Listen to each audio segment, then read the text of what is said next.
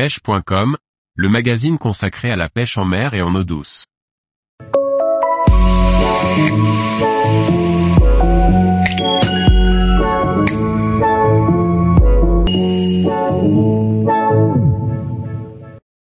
Aspès et silure sur la Loire, une expédition de pêche réussie.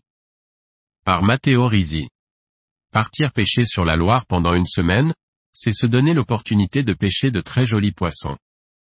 L'aspe et le silure sont des poissons très présents sur le fleuve et nous avions décidé de partir à leur recherche. Avec un ami, nous sommes partis une semaine à l'assaut du fleuve royal avec pour seul moyen de transport un radeau construit avec du matériel de récupération. Nous recherchions des silures et des aspèces, et autant dire que nous avons été bien servis. Pêcher depuis un radeau ou autre embarcation sur la Loire a beaucoup d'avantages. Vous pouvez en effet accéder à des spots difficiles d'accès depuis le bord et où la pression de pêche y est donc moindre.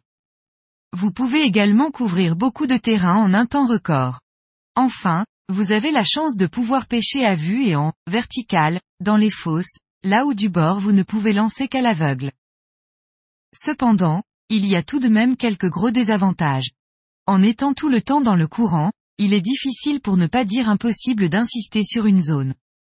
Là haut du bord, vous pouvez bien insister sur la même zone pour déclencher des poissons méfiants, en radeau, sans moteur, nous n'avions que quelques lancers possibles par spot. Ceci implique d'avoir la canne déjà en main et de faire des lancers parfaits.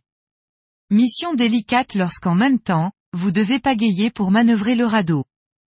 Au cours de notre périple, les silures étaient tous postés dans les fosses.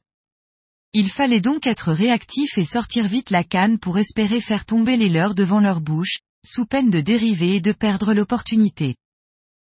En passant Orléans, nous avons pris conscience du peuplement exceptionnel en silure dans la Loire. Des centaines de moustachus étaient posés au fond dans la cité de Jeanne d'Arc, dont certains dépassaient allègrement la barre des deux mètres. Les silures, pourtant les rois de la rivière, aiment se camoufler et se cacher. Ils se sentent sans doute abrités, car il y a, presque, toujours plus gros qu'eux. Nous avons ainsi pu remarquer que les fosses sableuses n'abritaient que peu d'individus.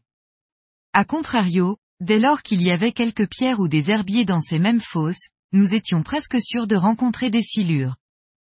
À force de patience, nous avons fini par leurrer quelques gros spécimens, dont 2,10 mètres et 2,40 mètres en une seule matinée. Séance de musculation gratuite. La réputation de ce poisson n'est désormais plus approuvée. C'est un incroyable poisson de sport, surtout à la touche. Au cours de notre dérive, nous n'avons pris que deux poissons sur les quatre premiers jours, la moyenne était bien basse. Comme à leur habitude en été, la période de chasse des espèces était très courte. Nous n'en avons observé que le matin de bonne heure, en bordure d'herbier. Se lever tôt en été est donc le meilleur conseil que l'on pourra vous donner lorsqu'il s'agit d'aller traquer ces flèches d'argent. Et sortez les leurres de surface. Lors du dernier jour de dérive, le ciel s'est obscurci et la pluie nous menaçait. Par la même occasion, nos leurres de surface se sont retrouvées complètement inefficaces. Mais en passant rapidement nos jerkbait minots proches des herbiers, systématiquement, nous avons fait mouche. En particulier, le fameux Ryuki 80S dans des coloris blancs, s'est révélé fatal tout au long de la journée. Tous les jours, retrouvez l'actualité sur le site pêche.com. Et n'oubliez pas de laisser 5 étoiles sur votre plateforme de podcast.